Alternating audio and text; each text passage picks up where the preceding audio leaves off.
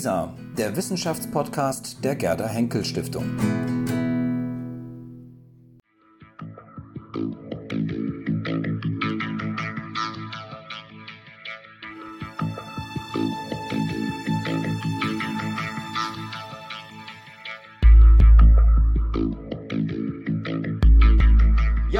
Mich sehr, heute Dr. Christoph Quarch ähm, zu Gast bei Lisa zu haben. Ähm, wir kennen uns äh, aus einem früheren Interview, das Sie uns mal für Lisa gegeben haben. Sie sind promovierter Philosoph und ähm, wie ich es aus dem Vorgespräch weiß, äh, sind Sie gerade in Griechenland. In der Tat, da bin ich gerade zum einen aus Urlaubsgründen, zum anderen aber auch, weil ich philosophische Reisen nach Griechenland veranstalte und hier im Augenblick eine vorbereite und im Anschluss an meine Zeit, die ich hier gerade in Epirus verbringe, dann auch wieder mit solchen Reisen zugange sein werde. Genau, und unser Thema ist in einer gewissen Weise auch Griechenland. Ähm, wobei es geht eigentlich tatsächlich heute in unserem Gespräch vor allem um Europa. Und darüber machen Sie sich Sorgen über Europa, über den derzeitigen Zustand Europas, über die Zukunft Europas. Und ähm, Sie sehen sozusagen in einem Rückgriff auf das antike Griechenland, das muss man nochmal ganz klar betonen, auf das antike Griechenland, ähm, sehen Sie sozusagen eine Möglichkeit, ähm, Europa besser zu machen, um es mal ganz platt zu sagen. Doch bevor wir sozusagen zu Ihren Mitteln kommen, die Sie da vorschlagen, ähm, lassen Sie uns doch erstmal ganz kurz festhalten, was stört Sie denn gegenwärtig an Europa? Was fehlt Ihnen denn? Wo ist denn die Misere Europas? Wo würden Sie die ähm, verankern? Okay, das ist gar nicht so leicht zu beantworten. Wir müssen uns natürlich zunächst mal darüber verständigen, was eigentlich Europa in diesem Zusammenhang heißen soll. Ich denke da vor allen Dingen an das politische Europa. Und damit meine ich jetzt auch nicht nur die Europäische Union, die meine ich auch, aber ich meine auch Europa als ein politisches Konstrukt bestehend aus x Staaten. Ich will mich da jetzt auch gar nicht mehr so sehr festlegen, die aber doch irgendwie einen gemeinsamen Kulturraum bilden die auch in einer bestimmten Wertausrichtung verbunden sind. Es gibt so etwas wie eine gesamteuropäische Gesellschaft. Oder man könnte es auch mit einem antiken griechischen Begriff belegen und sagen, es gibt etwas wie eine gesamteuropäische Polis, ein europäisches Gemeinwesen. Und um dieses Gemeinwesen mache ich mir in der Tat Sorgen, weil ich einfach sehe, wir stehen heute im Jahr 2021 vor einer Flut von außerordentlichen Menschheitsherausforderungen. Ich will nur drei oder vier Beispiele nennen. Da ist zum einen ähm, natürlich der Klimawandel, der uns alle in den nächsten Jahren, Jahrzehnten, ja vielleicht Jahrhunderten äh, beschäftigen und als Gesellschaft vor große Herausforderungen stellen wird. wird. Wir haben ähm, das, was wir den digitalen Wandel nennen, der nicht nur ein technologischer Wandel ist, sondern auch etwas mit der Art und Weise macht, wie wir uns als Gesellschaft einrichten, wie wir Bildung betreiben, wie wir unsere Gesellschaft organisieren. Das macht auch etwas mit unserer Demokratie, mit unseren politischen Organisationsformen. Es macht etwas mit unserer Philosophie, eine neue Philosophie, die den Namen Transhumanismus trägt. Vielleicht kommen wir darauf nochmal zu sprechen. Nimmt von Amerika zunehmend Einfluss. Also auch das ist eine enorme Herausforderung, vor der die Menschheit im Ganzen, aber eben auch die europäische Gesellschaft im Besonderen steht. Wir haben dann darüber hinaus aber auch neue geopolitische äh, Veränderungen, in denen Europa sich neu organisieren und aufstellen muss. Ähm, wir haben eine zunehmend aggressiv imperialistische neue Supermacht in Fernost. Äh, zu denen sich Europa bisher noch nicht, wie ich glaube, angemessen verhalten hat.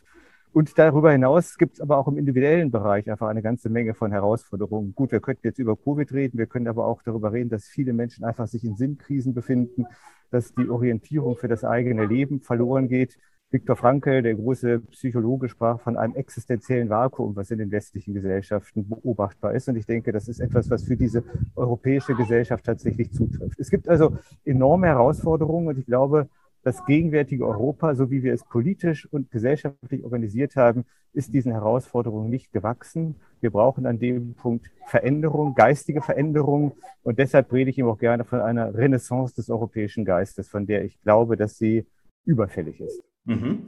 Gut, da haben Sie jetzt ein sehr weites Feld aufgemacht, aber das war ja im Grunde auch die Absicht meiner Frage, erstmal sozusagen das Feld insgesamt zu eröffnen. Ähm, jetzt fällt natürlich auf bei dem, was Sie aufzählen, da Sie ja gerne auch immer von Platon sozusagen ausgehen, von seinem Denken ausgehen, ähm, dass das ja alles Probleme sind, die Platon ja gar nicht kannte. Also er kannte weder Digitalisierung, er kannte sozusagen die globale ähm, äh, Herausforderung nicht, die Sie im Fernosten ähm, lokalisiert haben. Ähm, er wusste vom Klimawandel noch nichts und so weiter und so fort. Jetzt fragt man sich natürlich, was kann die Philosophie und dann im Speziellen jemand wie Platon beispielsweise, ähm, der sozusagen in der Antike gewirkt hat, ähm, was kann der uns heute noch sozusagen auf diese Herausforderungen, die Sie skizziert haben, was kann der uns denn dazu überhaupt sagen? Wo kann er uns denn da sozusagen Anstoß geben, vielleicht Dinge anders zu machen? welche Orientierung kann so jemand noch bieten? Ähm, ja, bevor ich darauf zu sprechen kommen werde, würde ich gerne noch ein Stückchen weiter zurückgehen in der Geschichte des politischen Denkens in Europa. Bitte. Platon reflektiert ja auch bereits auf eine Vorgeschichte. Eine Vorgeschichte, die im Prinzip, sagen wir mal, wenn wir den, den gängigen Duktus nachverfolgen, beginnt mit einer Gestalt wie Solon von Athen, einer, mhm. einer Figur des äh, Übergangs vom 7. zum 6. Jahrhundert vor Christus, ähm, der ähm, in gewisser Hinsicht als Pionier ähm, der attischen Demokratie wahrgenommen werden kann. Und was ich eben sehr faszinierend finde, dann später übrigens auch bei Thukydides oder eben dem, was er Perikles in den Mund legt, wir finden einfach in der Frühzeit der griechischen Philosophie ein sehr fundiertes Nachdenken und Reflektieren darüber, was überhaupt diese Kategorie des Politischen ist, was eigentlich eine Polis auszeichnet und worum es in dem, was die Griechen die Politikae, also das politische, die politische Kunst oder die politische Wissenschaft betrifft, worum es da eigentlich geht. Und ähm, es ist eben ein Phänomen, was wir Philosophen immer wieder beobachten können. Je näher man an die Ursprünge rückt, desto klarer wird in der Regel der Blick auf die Phänomene, die zur Diskussion stehen oder die in Frage stehen. Und das gilt eben gerade im Blick auf das Politische auch. Was ich bei den Griechen so außerordentlich faszinierend finde, und da hat dann Platon auch eine Antwort darauf, ist, dass es eine Grundidee gibt, aus der heraus man überhaupt die Demokratie entwickelt hat. Nämlich die Frage, wie eigentlich können Menschen in Freiheit gemeinschaftlich ihr Gemeinwesen so einrichten, dass es einen Zustand verwirklicht, der in der gesamten griechischen Philosophie als ein Idealzustand beurteilt worden ist, nämlich ein Zustand der inneren Harmonie und Stabilität. Harmonie bedeutet für die Griechen nicht piep, piep, piep, wir haben uns alle lieb, Friede vor der Eierkuchen, ja, sondern Harmonie, das hat schon Heraklit äh, im 6. Jahrhundert dargestellt, äh, Harmonie bedeutet immer ein spannungsvolles Gebilde, in dem einzelne Individuen so miteinander ins Verhältnis gesetzt wird, dass ein in sich stimmiges Ganzes dabei entsteht. Im Blick auf die Politik nannten die Griechen diesen Zustand die Kaiosyne, Gerechtigkeit. Und Platons Frage ist wie die Frage aller griechischen Denker, die, wie ist die Kaiosyne möglich? Wie können wir unser Gemeinwesen so organisieren und so arrangieren, dass es in sich stimmig ist? Die Antwort, die die Athener darauf gegeben haben, also Figuren wie Solon oder Kleisthenes dann etwas später, war, wir machen das am besten, indem wir die Bürger selber an den politischen Geschäften beteiligen. Und so entstand die Idee der Demokratie, die aber von vornherein, und das ist jetzt zum Beispiel für unseren Zusammenhang ganz wichtig, immer rückgebunden blieb an die grundlegende Idee des Politischen, nämlich ein in sich stimmiges, wohl ausgewogenes, wohltemperiertes Gemeinwesen zu generieren, das nun etwas anderes ist als eine kommunistische Gesellschaft, in der alle gleich sind. Harmonie bedeutet nicht irgendwie, alle, alle sind gleich, sondern alle können in ihrer Verschiedenheit so miteinander interagieren, in Freiheit, dass ein Ganzes dabei entsteht. Das ist sozusagen die Grundfrage des politischen Diskurses, den wir von Solon an durch die attische Demokratie bis zu Platon und Aristoteles verfolgen können. Und jetzt ist eines, wenn ich das gerade noch so sagen darf, sorry, wenn ich weit aushole, aber äh, wer weit zurückgeht, muss auch mal weit ausholen. Eines ist sehr faszinierend. Ähm, wenn wir uns anschauen, wie sich die attische Demokratie in ihrer Blütezeit im 5. Jahrhundert vor Christus entwickelt hat, dann stellen wir fest, dass ähm, diese Demokratie eine sehr partizipative Demokratie war. Der Altphilologe, pardon, Althistoriker Christian Mayer hat mal ausgerechnet, dass in der Blütezeit des perikleischen Zeitalters, also wir reden vor der Mitte des 5. Jahrhunderts, im Prinzip jeder zweite Stadtbürger Athens in einem politischen Amt für die Polis tätig war. Jeder zweite. Ja. Davon sind wir heute natürlich weit entfernt. Und das zeigt auch, wir können die politischen Verhältnisse der Antike nicht eins zu eins in die Gegenwart übersetzen, aber wir können diese Grundideen, die können wir lernen. Zum Beispiel, dass Partizipation viel wichtiger ist als Wahl. In der attischen Demokratie wurden die wichtigsten Ämter nicht durch freie Wahlen vergeben, sondern durch Los. Die mhm. wurden ausgelost. Ja? Und jetzt komme ich zu Platon. Bei Platons Erkenntnis war das eine Demokratie oder überhaupt eine Polis nur dann funktionieren kann, wenn sie, ich sage mal, von einem extrem hochentwickelten Bildungsniveau seiner Bürgerschaft getragen ist. Platon reflektierte ja bereits auf 150, 200 Jahre attische Demokratie und stellte fest, dass genau da das Manko liegt. Die Bürger sind eigentlich nicht so gut gebildet, dass man ihnen die Verantwortung der Polis eins zu eins übergeben kann. Und sein, seine Kritik an der Demokratie bestand letzten Endes darin, dass er gesagt hat, die Wahrscheinlichkeit, dass die, ich sage es mal so, die Unfähigen, diejenigen, die am Ende ihren egoistischen Interessen nachgehen und nicht das Gemeinwesen im Ganzen im Blick haben, also die Harmonie, die Gerechtigkeit des Gemeinwesens, die Regierungsgeschäfte an sich reißen, ist sehr groß, wenn man nicht dafür Sorge trägt, dass die Bürgerschaft einer Polis politisch gebildet ist.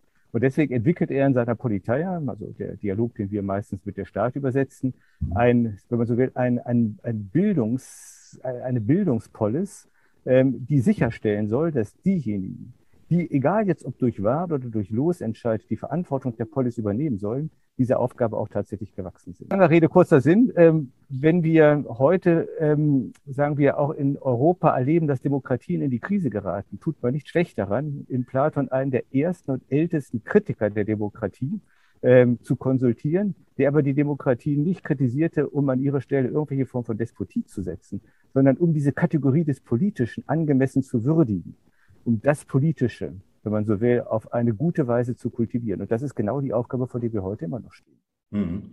Ja, ähm, das ist in der Tat ähm, äh, sehr interessant, denn man verbindet ja gerade mit Platon jemanden sozusagen in der, so im Allgemeinen, der sozusagen ja alles andere gewesen sei als ein Demokrat, ähm, der für Philosophenstaat gesprochen hat, was sozusagen eher einer Monarchie zu entsprechen schien. Ähm, der, der Klügste, der Gebildetste sozusagen führt den Staat an. Ähm, und insofern würde man bei Platon jetzt nicht gleich dran an Demokratie denken. Aber Sie haben es ausgeführt, wie sozusagen das in seinem Verständnis tatsächlich angelegt war. Und ähm, als wir zuletzt dieses Interview miteinander geführt haben, haben Sie auch den Satz geprägt und der war, glaube ich, auch für das äh, Interview insgesamt so ein bisschen, zumindest für diesen äh, Bereich, äh, so stilgebend. Das war eben der Satz, dass Platons Philosophie mit dem Liberalismus der Moderne unvereinbar sei. Ähm, jetzt würde man ja denken, bei dem, was Sie eben ausgeführt haben, dass wir sozusagen als Individuen, sozusagen selbstbestimmt, ähm, unsere ähm, Verhältnisse miteinander, unsere Beziehungen zueinander regeln, dass wir die Verhältnisse im Staat miteinander regeln, im Austausch miteinander möglichst frei, würde man sagen, dass der Liberalismus ja eigentlich sozusagen genau die Form sein müsste oder gewesen ist oder wie auch immer Sie das äh, heute sehen, ähm, die ja genau das sozusagen umgesetzt hat, die das sozusagen möglich gemacht hat, dass wir frei miteinander in Kontakt äh, treten können, dass wir interagieren können, dass wir die Dinge selbst regeln können, die uns sozusagen beschäftigen, das vielleicht das Politische ausmachen. Ähm, aber Sie sagen sozusagen, der Liberalismus der Moderne widerspricht diesem Geist eigentlich. Warum? Der Liberalismus der Moderne setzt halt auf einen ganz anderen geistigen Mindset auf, als es die antike griechische Philosophie getan hat, nämlich auf den Mindset des Subjektivismus. So jedenfalls nennen wir Philosophen gerne diese Weise zu denken, die sich seit dem Ende des Dreißigjährigen Kriegs in Europa weitgehend durchgesetzt hat. Die sich, ähm, das ist auch ein Thema, worüber man noch lange weiter nachdenken könnte, im Wesentlichen aus, ich sage es mal, aus den Versatzstücken des christlichen Menschenbildes oder des Menschenbilds der christlichen Religion entwickelt hat. Jedenfalls ist der Subjektivismus eine Gedankenfigur-Konfiguration, die bei Denkern wie René Descartes oder Thomas Hobbes erstmals klare Konturen angenommen hat, wo wir erkennen können, dass die Idee in den Vordergrund rückt, dass der Mensch eigentlich ein autonomes, autarkes Subjekt ist, das sich auf irgendeine Weise erfolgreich gegenüber anderen und gegenüber der Welt positionieren muss. Descartes sprach davon, der Mensch möge doch der Maître et Possesseur de la Nature sein, der Herr und Meister über die Natur. Thomas Hobbes sprach davon, der Mensch sei seinem Naturzustand nach der Wolf des Menschen und wir befinden uns alle in einem permanenten Krieg, jeder gegen jeden. Das heißt, wir müssen uns eben als Subjekte gegen andere Subjekte durchsetzen. Wir müssen uns als Subjekte gegenüber einer Natur behaupten, die als Objekt dem Menschen gegenübersteht. Das heißt, ähm, wir haben uns eine, eine Denkweise angewöhnt, die sehr stark aus diesem Gegenüber Subjekt-Objekt herausdenkt. Ähm, und der moderne Liberalismus setzt da auf. Die Idee der Freiheit des modernen Subjektivismus ist eben die Idee des freien Subjektes, das sich gegenüber einer Gesellschaft, auch gegenüber der Natur, in seinen eigenen Interessen erfolgreich behaupten kann. Und wenn daraus dann eine liberalistische Ökonomie wird, dann ist das im Prinzip der Gedanke, den ähm, Adam Smith in die Welt getragen hat, dass eben dieses freie, frei seinen eigenen Interessen nachgehende, agierende, ökonomisch agierende Subjekt letzten Endes zum gesamtgesellschaftlichen Wohlstand beiträgt und dadurch im Prinzip auch moralisch legitimiert ist. So haben die Griechen nie gedacht, ja, weshalb sie auch nie eine liberalistische Ökonomie entwickelt haben, obwohl sie von ihren geistigen Möglichkeiten dafür natürlich in der Lage gewesen wären. Aber die Griechen dachten eben, ja, ich, ich verwende mal eine, eine, eine neuzeitliche Kategorie, die allerdings auf einen griechischen Begriff und auch auf eine griechische Denkweise aufbaut. Die Griechen dachten halt ähm, systemisch sie verstanden die Polis als ein System, genauso wie sie den Kosmos als ein System verstanden. Ähm, sie dachten in systemischen Kategorien, was immer bedeutet, dass sich das, der einzelne Mensch, das einzelne Individuum eben als ein Polites tu Cosmu oder ein Kosmopolites, ein Bürger des Kosmos deutete oder eben überhaupt als ein Polites. Aristoteles schrieb in seiner Politik, der Mensch sei ein Zoon Politikon, ein ein Wesen, so übersetze ich das gerne, dem es wesentlich ist, einem Gemeinwesen anzugehören. Das heißt, diese, wenn man so will, kommunitäre oder soziale Dimension, ähm, oder man würde es eben im griechischen Sinne auch durchaus zu Recht als die politische Dimension bezeichnen können, stand im griechischen Denken, im griechischen Mindset einfach ähm, sehr viel stärker im Zentrum, als das in dem neuzeitlichen subjektivistischen Mindset der Fall ist, mit dem wir es halt heute zu tun haben. Und ähm, deswegen glaube ich eben, dass wir uns, dass wir gut daran tun, uns an den Griechen zu orientieren, weil diese subjektivistische, subjektlastige Denkweise des neuzeitlichen Menschen, wie ich anfangs sagte, nach meinem Dafürhalten uns äh, ja, dass wir uns sehr schwer damit tun werden, aus diesem Denken heraus den von mir genannten Herausforderungen des 21. Jahrhunderts begegnen zu können. Ich glaube, mhm. wir tun gut daran, uns wieder stärker als Teile von umfassenden, also uns individuelle Menschen als Teile umfassender Systeme zu interpretieren. Sei es das System der Natur, mit dem wir einfach im Laufe dieses Jahrhunderts wieder in ein Gleichgewicht kommen müssen, um das Überleben der Spezies zu sichern. Sei es aber auch äh, in der gesamten Menschheitsfamilie, die ähm, unter diesen geopolitischen Aspekten sich neu aufstellen muss, sei es ähm, innerhalb der sozialen Ordnung, die wir geschaffen haben. Mhm. Dafür politische Ausdrucksformen zu finden, das ist eben die Herausforderung, vor der wir stehen. Und das war die Herausforderung, auf die die Griechen ihre Zeit angemessene Antworten gegeben haben, von denen wir vielleicht heute, äh, an denen wir uns heute orientieren können, um zeitgemäße Antworten für unsere Herausforderungen geben zu können. Ja, nun hat aber die Geschichte und auch gerade die ähm, sozusagen politische Ideengeschichte, auch die Geistesgeschichte einen anderen Weg genommen ähm, in Europa. Ähm, und da ähm, haben Sie schon einige ähm, Wurzeln, einige Stränge schon ähm, genannt, die sozusagen weit in die Vergangenheit zurückreichen. Christentum beispielsweise, wenn man von äh, Europa heute spricht, spricht man in der Regel immer vom Dreiklang Christentum, Judentum, Abendland. und mit Abendland verbindet man natürlich auch sozusagen die, die, ja, die, Rom, um es ganz kurz zu sagen, sozusagen die Orientierung der heutigen politischen Verfasstheit orientiert sich ja tatsächlich weniger an der griechischen Polis, denn mehr an der römischen Republik. Ähm, Respublika, ja, also sozusagen die Ordnung der öffentlichen Dinge, das sind die Dinge, die sozusagen uns als Bürgern, als ähm, Teilhabern dieser Respublika, der Republik sozusagen als Bürgern und Bürgerinnen sozusagen in die Hand gelegt sind, diese zu regeln. Ähm, warum sozusagen und vielleicht noch ein ähm, Rückgriff, Thomas Hobbes beispielsweise, den Sie auch gerade erwähnt haben, ähm, da geht es ja genau sozusagen auch ähm, darum, wie kann man sozusagen diese ähm, diese, diese Ursituation, dieser Naturzustand, dass der Mensch gegen den Menschen sozusagen äh, sich äh, oder sich der Mensch ähm, gegenüber dem anderen schützen muss ähm, oder vor dem anderen schützen muss, ähm, ist im Grunde der Rückgriff ja auch sozusagen auf die, auf das Gesetz, sozusagen, auf die, auf die Regelung der öffentlichen Ordnung, um es sozusagen ähm, vielleicht ähm, äh, zu reduzieren und auf den Punkt zu bringen.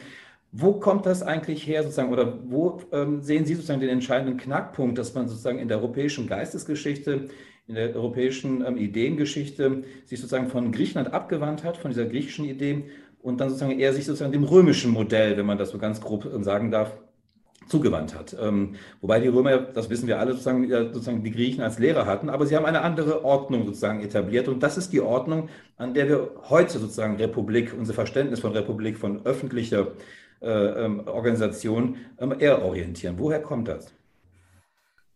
Eine komplexe Frage, die eine komplexe Antwort verlangt. Ja, gerne. Ich bleibe noch bei der Kategorie des Rechtes, die Sie jetzt eingeführt haben. Mhm. Diese Kategorie ist natürlich für unser europäisches Politikverständnis von allergrößter Bedeutung.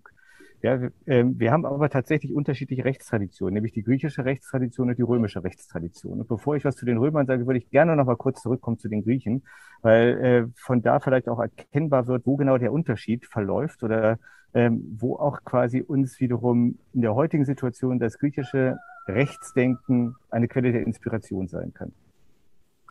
Ähm, Platon, von dem wir ja schon gesprochen haben, sagt in seinem Nomoi einmal, ähm, er würde allen Staaten den Untergang voraussehen, deren oberste Führungselite sich nicht als Diener des Rechtes verstehen wird. Und er fordert eigentlich eine politische Form, die man später dann die Nomokratia genannt hat, die Herrschaft des Gesetzes oder die Herrschaft des Rechtes. Da steckt jetzt der Begriff Nomos drin. Und dieser Begriff Nomos ist ein unglaublich faszinierender Begriff der altgriechischen Sprache, weil er eben so viel mehr sagt als einfach nur Gesetz. Er sagt eigentlich so etwas wie, er sagt auch so etwas wie Brauchtum, aber das reicht auch nicht, sondern der Nomos ist eigentlich eine ontologische Kategorie und nicht eine menschliche Kategorie. Das ist bei Platons Philosophie sehr deutlich und letztendlich greift er da einen Impuls auf, der in der griechischen Antike von Anfang an von dem griechischen Zentralheiligtum in Delphi aus propagiert wurde, nämlich die grundlegende Idee, die in dem einfachen Wort erkenne dich selbst einmal zusammengefasst worden war, dass der Mensch am besten, sagen wir, die Orientierung für die Gestaltung seines individuellen und öffentlichen Lebens gewinnt, indem er die Grundprinzipien dieser Welt versteht. Mhm. Durch Erkenntnis normative Orientierung gewinnt. Das ist das, also auf diese Weise können Sie im Prinzip das gesamte Projekt der griechischen, antiken griechischen Philosophie bringen. Ja, dadurch ist die Wissenschaft entstanden, die eben auch letztlich am Anfang immer dazu diente, durch ein Verstehen der kosmischen Gesetzmäßigkeiten ähm, Handhabe, Wegweisung für die Einrichtung der Polis und des individuellen menschlichen Lebens und auch der Ökonomie zu gewinnen. Das heißt, die Grundidee ist, es gibt so etwas wie einen kosmischen Nomos. Dieser kosmische Nomos war in der antiken Mythologie bereits durch Zeus und in der noch älteren Schicht durch die Göttin Themis mythologisch quasi zu gestalten verdichtet. Der Mythos erzählt uns, dass aus der Verbindung von Zeus und Themis, Themis war eine Tochter von Gaia, der großen Erdmutter, die letzten Endes für das Einhalten der ehernen, wir könnten sagen, Naturgesetze einstand. Aus der Verbindung von Zeus und Themis gehen drei Töchter hervor. Irene, der Frieden, Dike, das Recht, Eunomia, die gute Rechtsordnung. Das ist der Mythos. Und dieser Mythos steckt natürlich in der Tiefe der griechischen Philosophie weiterhin drin. Das ist immer die Grundidee, die finden wir auch ganz klar bei Platon wieder. Ähm, deswegen auch so diese ganze Philosophie, Idee des Guten, Orientierung an sozusagen wie an ewig bleibenden Gesetzmäßigkeiten, Grundprinzipien, die dem menschlichen Leben nicht nur eben Orientierung gewähren, sondern ein Garant für das Gelingen des menschlichen Miteinanders sind. Und die wichtigste, die, das wichtigste dieser Grundprinzipien ist eben das Harmonieprinzip, von dem ich bereits gesprochen habe. Mhm. Die Römer haben auch ein Rechtsdenken, aber das Recht ist bei den Römern nicht so sehr eine Kategorie, eine ontologische Kategorie. Also die Römer fragten, wenn es darum ging, wie macht man eine gute Rechtsordnung, nicht danach, was sind die kosmischen Grundprinzipien dieser Welt, sondern sie fragten ähm, letzten Endes, wie kann man politische Macht so kanalisieren, dass sie dem Gemeinwesen nützlich ist. Und dafür dient das Recht. Das Recht würde man sagen, das ist nur eine römische Kategorie, ist eine volontative Kategorie. Sie hat etwas mit dem menschlichen Willen und sie hat etwas mit, dem, mit der menschlichen Macht zu tun. Ähm, dieses Denken, äh, das römische Denken, das sich auch in seinem politischen Verständnis an den Kategorien von Willen und Macht orientiert, passte nun eins zu eins zu der aufkommenden vorderorientalischen Religiosität, die in Gestalt des Christentums um die Zeitenwende nach, nach Rom importiert wurde oder wie man es sieht, exportiert wurde und quasi den neuen europäischen Mindset generierte, der quasi eine Art Mischung römischen Rechtsdenkens des abrahamitischen, sage ich mal, Menschenbildes der christlich-jüdisch-muslimischen Religionsfamilie darstellt, aus dem dann on the long run sich auch das neue subjektivistische Denken herauskristallisiert hat. Aber nochmal, der entscheidende Punkt ist, ähm, Rom denkt Politik von der Kategorie der Herrschaft her. Und Herrschaft hat immer etwas mit Macht und Willen zu tun. Die Griechen zumindest an den Anfängen dachten Politik von der kosmologischen, ontologischen Denkweise aus. Das sind zwei so grundlegend unterschiedliche geistige Welten, ähm, dass es klar war, es konnte sich nur eine on the long run in einem Kulturkreis wie Europa durchsetzen. Und das war nun aus welchen Gründen auch immer, könnte man auch lange darüber spekulieren, dieser römisch-abrahamitische ähm, geistige Mindset, der eben in säkularisierter Form bis heute unsere Denkweise bis in die Einrichtung unserer Ökonomie hinein beherrscht. Mhm. Ähm, sicherlich hat das was damit zu tun, dass die römische Denkweise unter militärisch-organisatorischen, strategischen Gesichtspunkten sich einfach als erfolgreicher erwiesen hat. Das muss man sozusagen als großer Liebhaber der alten Griechen am Ende des Tages dann doch anerkennen. Ähm, vielleicht hatte sich der griechische Mindset auch bereits ein Stück weit überlebt und hatte seine Blütezeit überschritten. Aber eines muss man doch sagen, die Griechen haben es mit dieser Art zu denken zu einer kulturellen Blüte gebracht, die bis heute ihresgleichen sucht. Das ist ähm, nach meinem Dafürhalten jedenfalls im Zuge der abendländischen Geschichte, die auf dem römisch-christlichen Mindset aufbaut, in der Form nie geschehen. Hm. Ja, das ist sehr interessant, ähm, was Sie da ausführen. Ähm, und das erinnert mich so ein bisschen sozusagen an eine, wir sprechen, wir sprechen ja oft, wenn wir von der Moderne sprechen, von der Aufklärung sprechen, von einer Entzauberung oder, oder einer äh, fortschreitenden Entzauberung der Welt. Das klingt so ein bisschen sozusagen, als wenn sozusagen mit der Übernahme des römischen Denkens auch eine Art Entzauberung der Welt schon stattgefunden hätte, sozusagen in der Antike. Ähm, sozusagen die Entkleidung, und das würde ich jetzt so ein bisschen fragen wollen, ähm, hat sozusagen in Ihrem Konzept ähm, von Europa sozusagen eine gewisse Mythologie oder sozusagen eine gewisse Verankerung in einer gewissen mythischen, ja, ich weiß nicht, wie ich es genau nennen soll, ähm, Welt irgendwie spielt das da eine Rolle. Also ähm, Sie sprechen ja gerade von einem neuen Geist, den man bräuchte und Platon hat ja auch, glaube ich, gesagt, ähm, es ist leichter, eine Stadt in der Luft zu bauen als ein äh, Staat ohne Gott. Sozusagen, also brauchen wir für ein zukünftiges Europa, jetzt vielleicht nicht gerade einen Gott, aber sozusagen brauchen wir eine, eine, ja, eine, eine, eine Verankerung, die jenseits des Nützlichen, des, des, ähm, äh, des, des, jenseits des, ähm, des uns sozusagen vorliegenden, ähm, äh, ähm, die darüber hinausgeht, die möglicherweise auf, ein, ein, auf eine andere Welt, auf einen, auf einen Kosmos vielleicht verweist. Es ist, ist eine tolle Frage, die Sie da stellen. Und ich glaube, sie, sie lenkt uns tatsächlich auf eine, auf eine sehr heiße Spur, auch wenn sie ich sag mal, ähm, die, auch wenn diese Spur ein Stückchen abseits der gängigen Pfade des politischen Diskurses verlaufen wird. Mhm. Ähm, Sie haben auch nochmal auf den Mythos angesprochen. Ähm, der Mythos, also es geht mir eigentlich nicht so sehr darum, und ich glaube, es kann auch nicht darum gehen, dass wir die Politik neuerlich auf ein mythisches Fundament stellen müssten, ja, sondern es geht letzten Endes darum, dass die Organisation des Miteinanders ähm, nicht nur in Europa, sondern idealerweise weltweit. Aber wir haben halt in Europa dafür die geistigen Wurzeln, an die wir anschließen können. Ähm, womöglich dann besser gelingt, wenn wir ähm, sie in einem Mindset gründen könnten, der in der griechischen Antike in Gestalt des Mythos seine Ausdrucksform gefunden hat. Und was ist das für ein Mindset? Mhm. Ich versuche es mal auf eine ganz einfache Formel zu bringen. Wenn wir uns ähm, auch im Anschluss an, an, das, was ich zuletzt gesagt hatte, ähm, diese unterschiedlichen geistigen Welten des auf der einen Seite griechischen Kulturkreises und auf der anderen Seite des römisch-christlichen Kulturkreises anschauen, dann kann man eben feststellen, dass zwei grundlegend unterschiedliche Ontologien im Hintergrund dieser Welten stehen. Äh, und diese Ontologien wiederum haben etwas mit den religiösen Intuitionen zu tun. Deswegen ähm, finde ich es so faszinierend, dass Sie jetzt auch von sich aus auf die Frage des Religiösen in dem Zusammenhang gekommen sind. Mhm die eben in diesen unterschiedlichen Kulturkreisen in Geltung standen.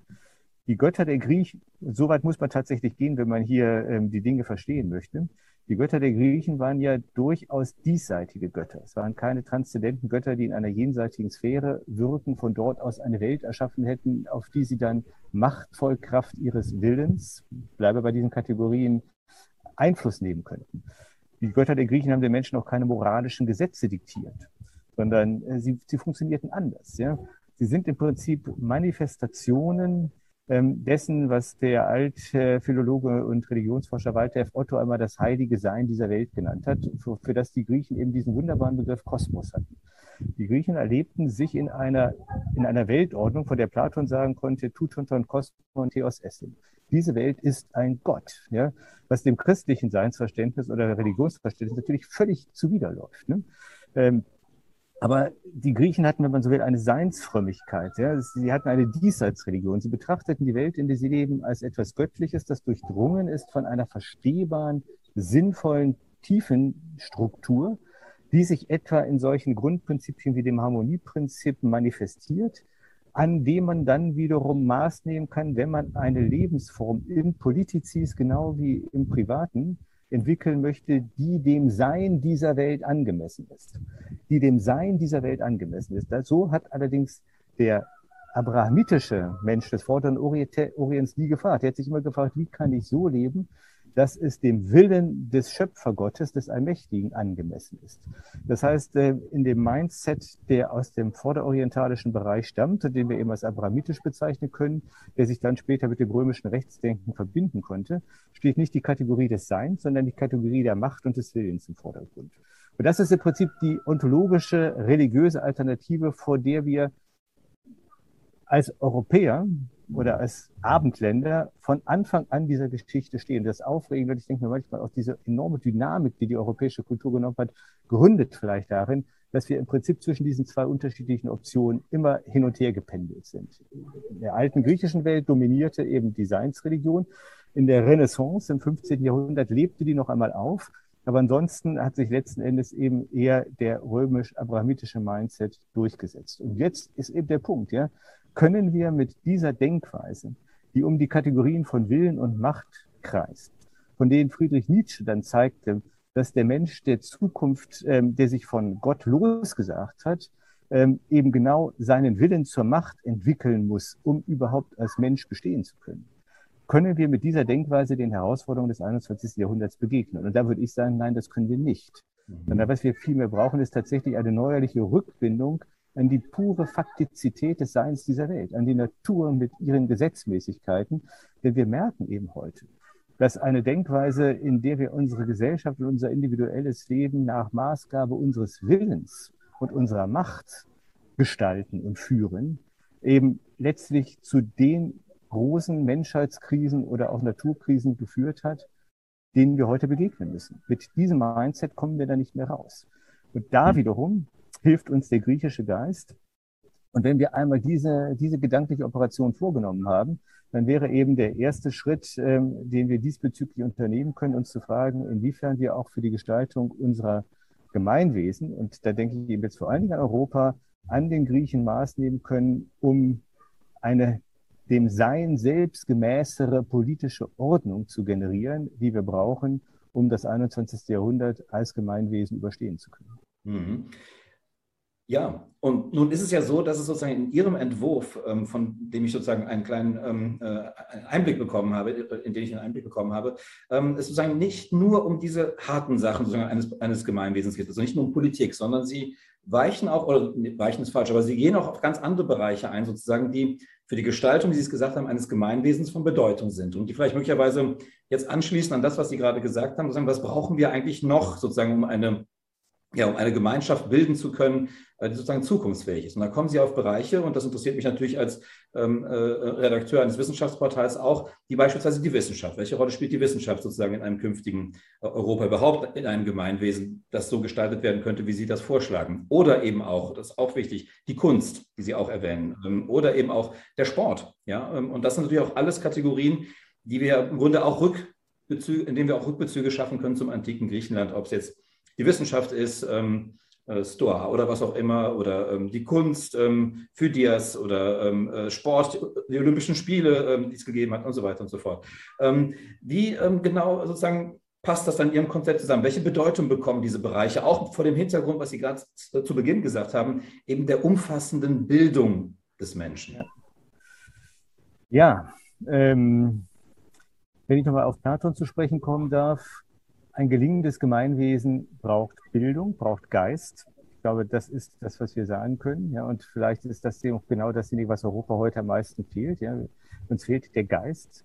Jacques Delors sagte mal, wir müssen Europa eine Seele geben. Ich würde sagen, wir müssen Europa einen Geist geben oder den Geist Europas, der im alten Griechenland zum ersten Mal zu wehen begonnen hat, dem wieder Raum geben, ja, sodass er in die Segel dieses irgendwie gestrandeten Schiffs Europa blasen kann und diesen Kahn wieder flott bekommt, um es etwas metaphorisch zu sagen. Mhm. Und, ähm, und Geist braucht Kultur. Geist kann man nicht machen. Geist ist nicht das Produkt von irgendwelchen technischen Operationen oder Methodiken, sondern der Geist braucht, braucht Kulturformen. Und ähm, in der Tat ist auch das wieder etwas, was wir von den alten Griechen lernen können. Sie haben, ob nun bewusst oder nicht, Kulturformen geschaffen, die den Geist, der ihre Kultur zum Blühen gebracht hat und sie eben wirklich in einer außerordentlich hohen äh, Geschwindigkeit entwickelt hat, immer wieder aufs Neue die Gelegenheit gegeben hat, die Menschen zu ergreifen und sie zu begeistern. Ja? Ähm, Begeisterung ist vielleicht wirklich das, was wir am meisten brauchen. Ähm, eine Begeisterung aber eben aus diesem guten Geist Europas heraus, der die Demokratie hervorgebracht hat, der unser freiheitliches Denken hervorgebracht hat und der letzten Endes eben uns auch wiederum äh, ja, dieses, dieses europäische Schiff flott bekommen könnte. Wenn wir uns jetzt anschauen, was waren das für Kulturformen, dann fällt mir als Philosophen bei den alten Griechen eben tatsächlich, oder sagen wir so, sticht sehr schnell die Wissenschaft ins Auge, die bei den Griechen ja ursprünglich Theoria hieß. Ja? Diese Theoria äh, war letztlich die betrachtende Schau der Welt, die mit einem geistigen Auge in die Welt blickte. Es gibt ja diese berühmte Geschichte von Thales von Milet, die man gerne den ältesten abendländischen Philosophen nennt, der bei der Betrachtung des gestürmten Himmels über sich in einen Brunnenschacht stürzte und dann von einer thrakischen Magd, die Zeugin dieser außerordentlichen Szene wurde, verlacht wurde und die ihm zurief, du weiser Thales, du kennst zwar die Dinge, die im Himmel sind, aber siehst nicht, was vor deinen Füßen liegt was seit alters her eben immer gerne gegen Philosophen ins Feld geführt worden ist. Aber ähm, ich erwähne das deswegen, weil es ein Beispiel ist für Theoria. Der Thales blickt halt in den Himmel, weil er verstehen wollte, wie die Welt funktioniert. Mhm. Und letzten Endes auch hier wiederum, um daraus Maßgabe für die Gestaltung des politischen und persönlichen Lebens zu gewinnen. Wir brauchen heute Wissenschaft. Das ist überhaupt keine Frage. Und es ist einer der großen Verdienste der neuzeitlichen Zivilisation und Kultur, dass sie eine so außerordentlich ähm, ja, wirkmächtige Wissenschaft hervorgebracht hat. Die Frage ist nur, ähm, was bedeutet Wissenschaft als Kulturform? Verstehen wir unsere Wissenschaft als etwas, das es uns erlaubt, ich sage es jetzt mal ganz trivial, gutes Leben miteinander und füreinander zu führen? Oder ist die Wissenschaft etwas, was im Dienste des menschlichen Willens zur Macht steht, was dann eben äh, quasi für Technik gebraucht und ökonomisiert wird, um dem großen Projekt Maître et Possesseur de la Nature letzten Endes zu genügen. Nach meinem Dafürhalten hat sich die moderne Wissenschaft im 20. Jahrhundert in diese Richtung entwickelt. Das sieht man auch daran, wie wir heute Wissenschaft organisieren. Sie ist sehr viel stärker anwendungsbezogen. Die Forschung äh, tritt, äh, äh die Grundlagenforschung tritt immer mehr in den Hintergrund. Es werden Millionen, Milliarden investiert ähm, für, sagen wir mal, die technischen Anwendungsmöglichkeiten der Wissenschaft. Ähm, das ist für mich ein Indiz dafür, dass eben letzten Endes die Wissenschaft in eine Art ja, wie soll man sagen, ähm, Technik im Dienste der Weltbeherrschung geworden ist ähm, und ähm, sich somit halt in diesen neuzeitlichen subjektivistischen Mindset einfügt, von dem wir gesprochen haben. Aber ähm, es wäre jetzt völlig fatal, und das hat man teilweise eben, ja, wie ich glaube, vorschnellerweise in der zweiten Hälfte des 20. Jahrhunderts getan, deswegen die Wissenschaft zu blamen. Ja? Es gibt kein Zurück hinter die Wissenschaft. Die Frage ist nur wiederum, wie kontextualisieren wir sie so, dass sie eben auch uns als Menschheitsfamilie in die Lage versetzen kann, den Herausforderungen des 21. Jahrhunderts zu begegnen. Allein durch technische Innovation, auch durch künstliche Intelligenz und hochentwickelte Roboter und dergleichen wird uns das nicht gelingen, sofern diese Wissenschaft nicht von einem Geist durchdrungen ist, der im Dienste des Menschen steht, der im Dienste des Humanums steht. Und diesen Geist zu kultivieren, das ist eben in gewisser Hinsicht die dringlichste Aufgabe, vor der ein politisches Gemeinwesen steht. Und ich glaube, das gilt eben ganz besonders im Blick auf dieses europäische Gemeinwesen, von dem wir eingangs sprachen.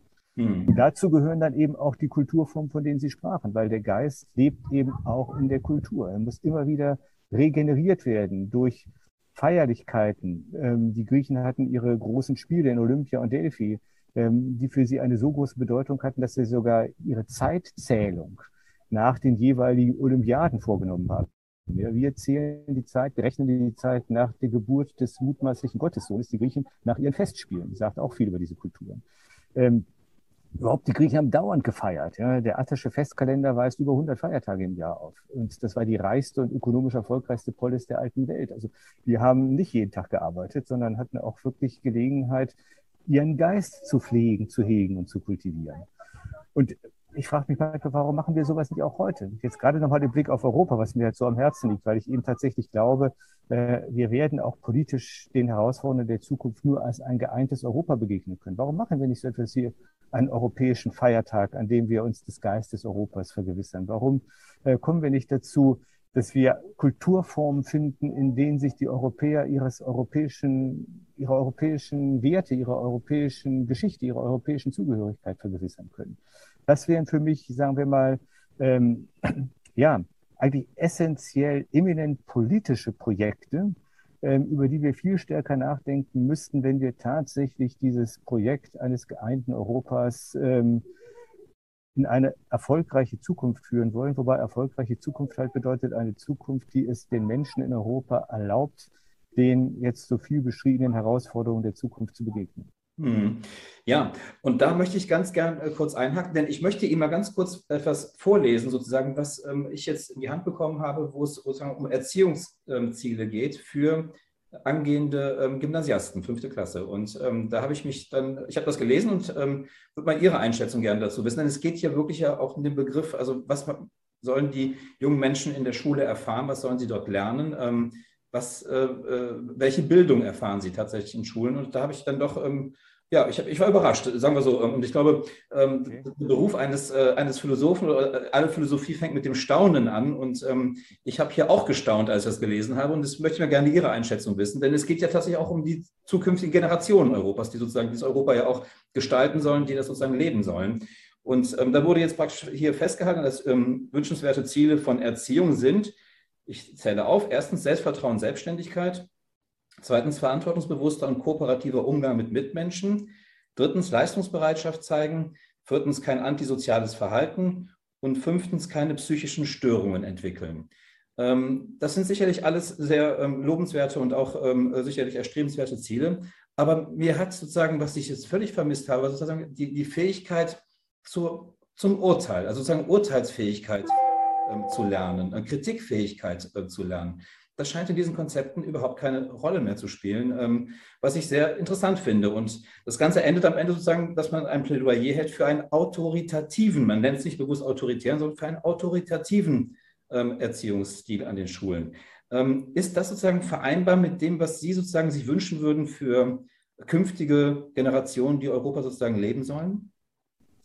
Also grundsätzlich begrüße ich zunächst mal bei dem, was Sie vorgelesen haben, dass es sich schon eine Gemeinwesenorientierung oder eine Sozialorientierung gibt. Mhm. Ich glaube tatsächlich, es wird für uns äh, in einem künftigen Europa von entscheidender Bedeutung sein, so etwas wie ein Gemeinsinn wieder zu entwickeln.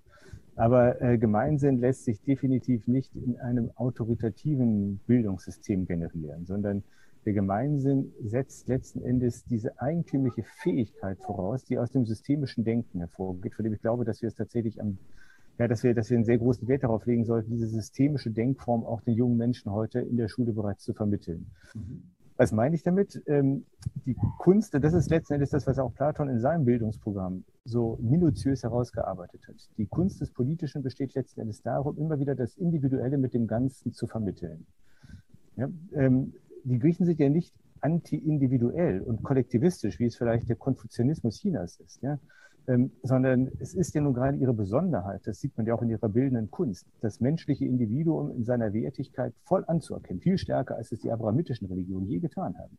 Aber halt immer im Blick darauf, wie sich dieses einzelne individuelle Wesen in seiner Individualität in den Dienst oder ins Gefüge des Ganzen der Polis integrieren kann, zum Wohle der Polis. Und dafür braucht man eine bestimmte Tugend, wie die Griechen das nannten, eine Arete, eine Bestheit der menschlichen Kompetenz oder der menschlichen Potenziale, für die die Griechen das Wort Phronesis hatten. Das ist äh, nach meinem Dafürhalten die politische Tugend par excellence, die in der Mythologie wiederum nicht zufällig in Gestalt der Göttin Pallas Athene manifestiert war. Ne? Es ist eine, eine weibliche Intelligenz, ähm, die sich vor allen Dingen darin bekundet, dass sie situativ jeweils das Einzelne mit dem Ganzen zu vermitteln vermag. Und das ist letzten Endes, kommt dem sehr nah, was, was Sie mit dem Begriff, dem schönen deutschen Begriff der Urteilskraft benannt haben, äh, bei dem ich halt gleich an Kant dachte, der ja eine Kritik der Urteilskraft geschrieben hat, in der es um ganz ähnliche Dinge geht. Ähm, und in der Tat, ich glaube, diese Fähigkeit, ähm, mit Blick aufs Ganze, individuell, situativ die richtigen Entscheidungen zu treffen, ähm, auch sich die richtigen, oder sagen wir auch sich Meinungen zu bilden, ist eine Fähigkeit, die wir in den Schulen sehr viel stärker ausführen oder entwickeln müssten.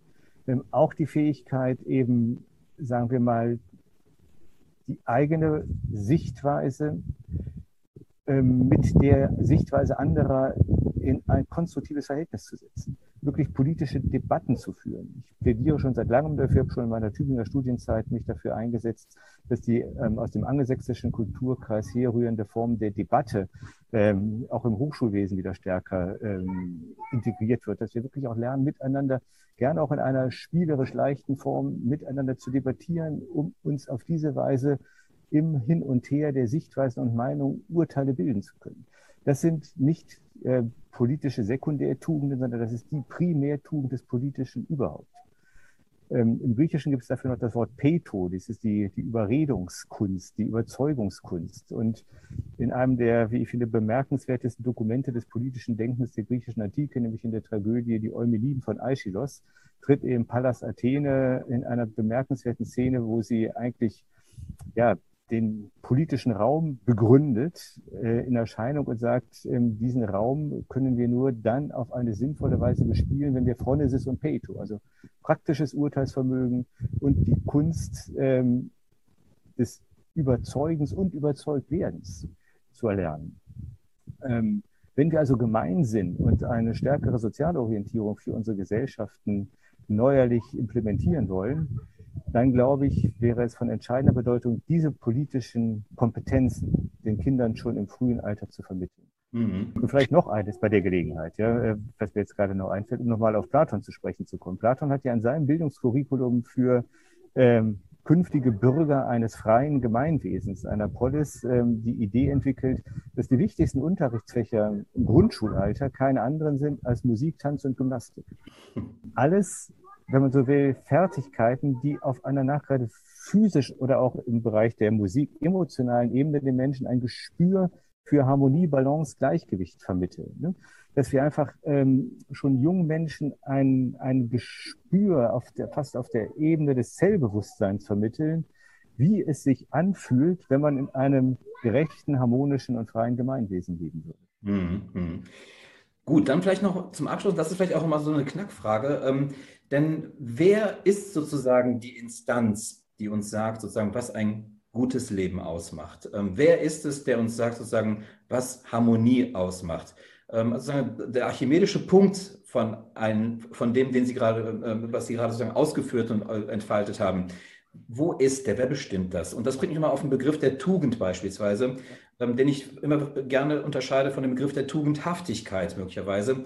Denn ich glaube, es sind zwei grundverschiedene Dinge, ähm, sozusagen von Tugend zu sprechen und von Tugendhaftigkeit. Und da würde mich auch interessieren, wie sehr sozusagen Tugendhaftigkeit eben genau das verunmöglicht, was Sie gerade sozusagen für wichtig erachtet haben, eben die Debatte, die freie, die offene Debatte.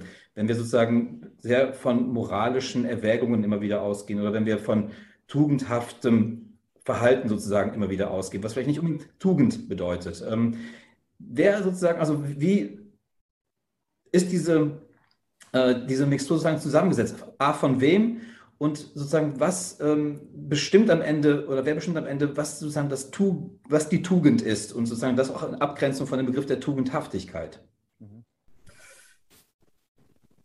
Wenn ich gerade nochmal Ihre Kategorien aufgreifen darf, ich denke, der Begriff der Tugendhaftigkeit stammt tatsächlich aus einem moralischen Diskurs, der sich ähm, letztlich zurückleiten oder zurückführen lässt auf diese Metaphysik oder Ontologie des Willens und der Macht, die vor allen Dingen im abrahamitisch neuzeitlichen Denken, abrahamitisch geprägten neuzeitlichen Denken manifest geworden ist. Mhm. Äh, appelliert halt Moral, Philosophie, Moralphilosophie, Ethik an den Willen des Menschen. Ja? Du mhm. sollst. Mhm. Und ähm, die Frage, die ähm, zunächst die christlichen Moralphilosophen, dann aber auch die aufklärerischen Philosophen wie ein Immanuel Kant beschäftigten, ist, wie kann ich gemäß dem göttlichen Gesetz oder dem moralischen Sittengesetz in mir, Kant, mein Leben ausrichten? Äh, das heißt, da gibt es irgendwie eine wie auch immer geartete abstrakte Autorität, die mir sagt, was das gute Leben ist. Du kannst ganz konkret sagen, ich glaube, im Buch Micha im Alten Testament heißt es, mein Mensch ist es dir gesagt, was gut ist. Punkt. Doppelpunkt. Ja? Ähm, die Griechen, wie gesagt, ähm, das hat Nietzsche sehr schon gesehen. Ja? Die Griechen bewegten sich jenseits der Moral. Ja? Er sagte ja jenseits von Gut und Böse.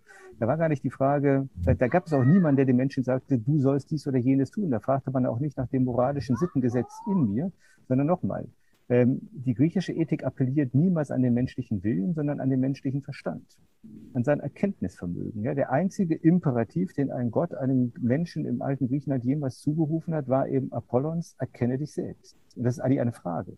Wer bist du? Finde heraus, wer du bist. Wenn du herausgefunden hast, wer du bist, dann weißt du, was, was es bedeutet, gut zu leben. Wenn du weißt, was es bedeutet, ein Mensch zu sein, was etwas anderes ist als ein Gott zu sein, das schwingt darin mit, ja. Dann weißt du auch, was es bedeutet, ein guter Mensch zu sein. Dann hast du die Arete, die Tugend begriffen. Das heißt, da ist niemand, der dem Menschen sagen könnte, was nun das Gute ist. Es gibt allenfalls dieses, dieses Grundprinzip, was die Griechen durch ihre Theorie, durch ihr wissenschaftliches Durchdringen der Welt überall entdeckt haben und was ja die heutige Wissenschaft bestätigt, nämlich alles, was lebt, hat diese innere Tendenz, so etwas wie ein Fließgleichgewicht, eine harmonische Struktur auszuprägen. Ganz einfach im Blick auf unseren menschlichen Organismus nennen wir diesen Zustand schlicht und ergreifend Gesundheit. Mhm. Gesund sind wir genau dann, wenn wir mit uns sozusagen in Ordnung sind, wenn unser System, das wir Organismus nennen, äh, ja, griechisch gedacht, harmonisch ist. Da, gibt, da brauchen wir keinen Arzt, der uns sagt, du musst dies und jenes tun, um gesund zu sein, sondern im Prinzip geht es eigentlich darum, dem, was die Natur, der Kosmos, die Physis, wie die Griechen sagten, von sich aus als ein Grundprinzip verfolgt, dem Raum zu geben und in dem Sinne naturgemäß zu leben. Das heißt dann gleich gut leben. Mhm. Nun kann man natürlich immer trefflich darum streiten, was im Blick auf ein politisches Gemeinwesen, auf eine Polis, im einzelnen konkreten Fall ein harmonischer Zustand ist. Und dafür brauchen wir jetzt eben Phronesis und Peito. Dafür brauchen wir diese Form der weiblichen Intelligenz, die die Griechen in Gestalt der Pallas Athene visualisierten. Apollon, um es nochmal mythologisch zu sein, der steht für die ewigen Gesetze der Harmonie. Und seine Schwester Athene, seine Halbschwester, ähm, steht dafür, wie dieses Gesetz im einzelnen konkreten Fall appliziert werden kann. Das ist genial. Ja? Und damit ist im Prinzip alles gesagt. Ähm, aber so denken wir heute nicht mehr. Ja? Sondern wir heute ähm, fragen uns halt, worauf müssen wir unseren Willen richten und ihn mit Machtmitteln wie Technik, Wirtschaft und dergleichen unterfüttern, um diese entsprechenden Ziele, diesen Purpose, wie man in der, in der Businesswelt heute sagen würde, zu ähm, realisieren, zu manifestieren, äh, zu maximieren oder wie auch immer. Ja? Ähm, und dann stellt sich überhaupt erst die Frage, die Sie aufgeworfen hat, haben, ja, wer sagt uns denn nun, was mhm. gut ist. Ja, Im neuzeitlichen Denken ist es derjenige, der seinen Willen machtvoll bekunden kann. Das hat Nietzsche in aller Klarheit gesehen, ja?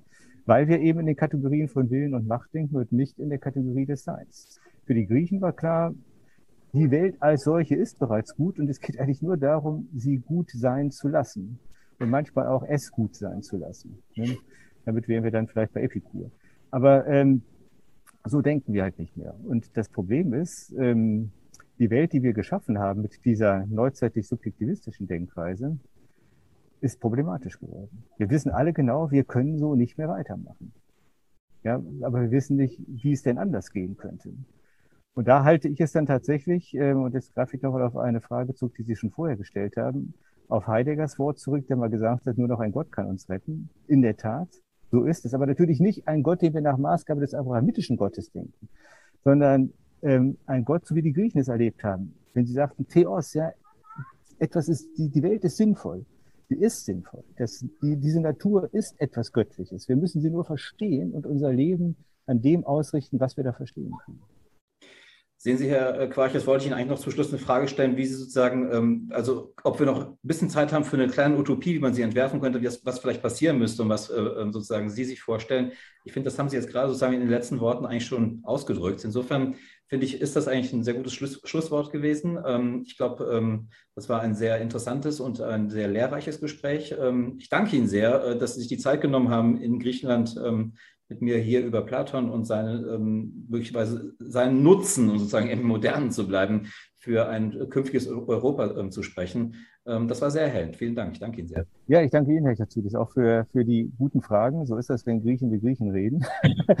ja. Das hat großen Spaß gemacht. Und ähm, ja, es war für mich auch nochmal inspirierend, weil ich tatsächlich im Augenblick auch an einem Buch arbeite, das eben genau diesen Fragen nachgehen wird. Das wird United Europe heißen. Mhm. Ähm, for, ähm, towards the Renaissance of the European Spirit. Das ist das Thema äh, wo ich eben versuche, noch wirklich minutiös darzustellen, wie sich diese tiefen Einsichten, die am Anfang der politischen Geschichte Europas von den Griechen in Athen äh, entwickelt worden sind, eben auf eine zeitgemäße Weise für ein künftiges geeintes Europa applizieren lassen.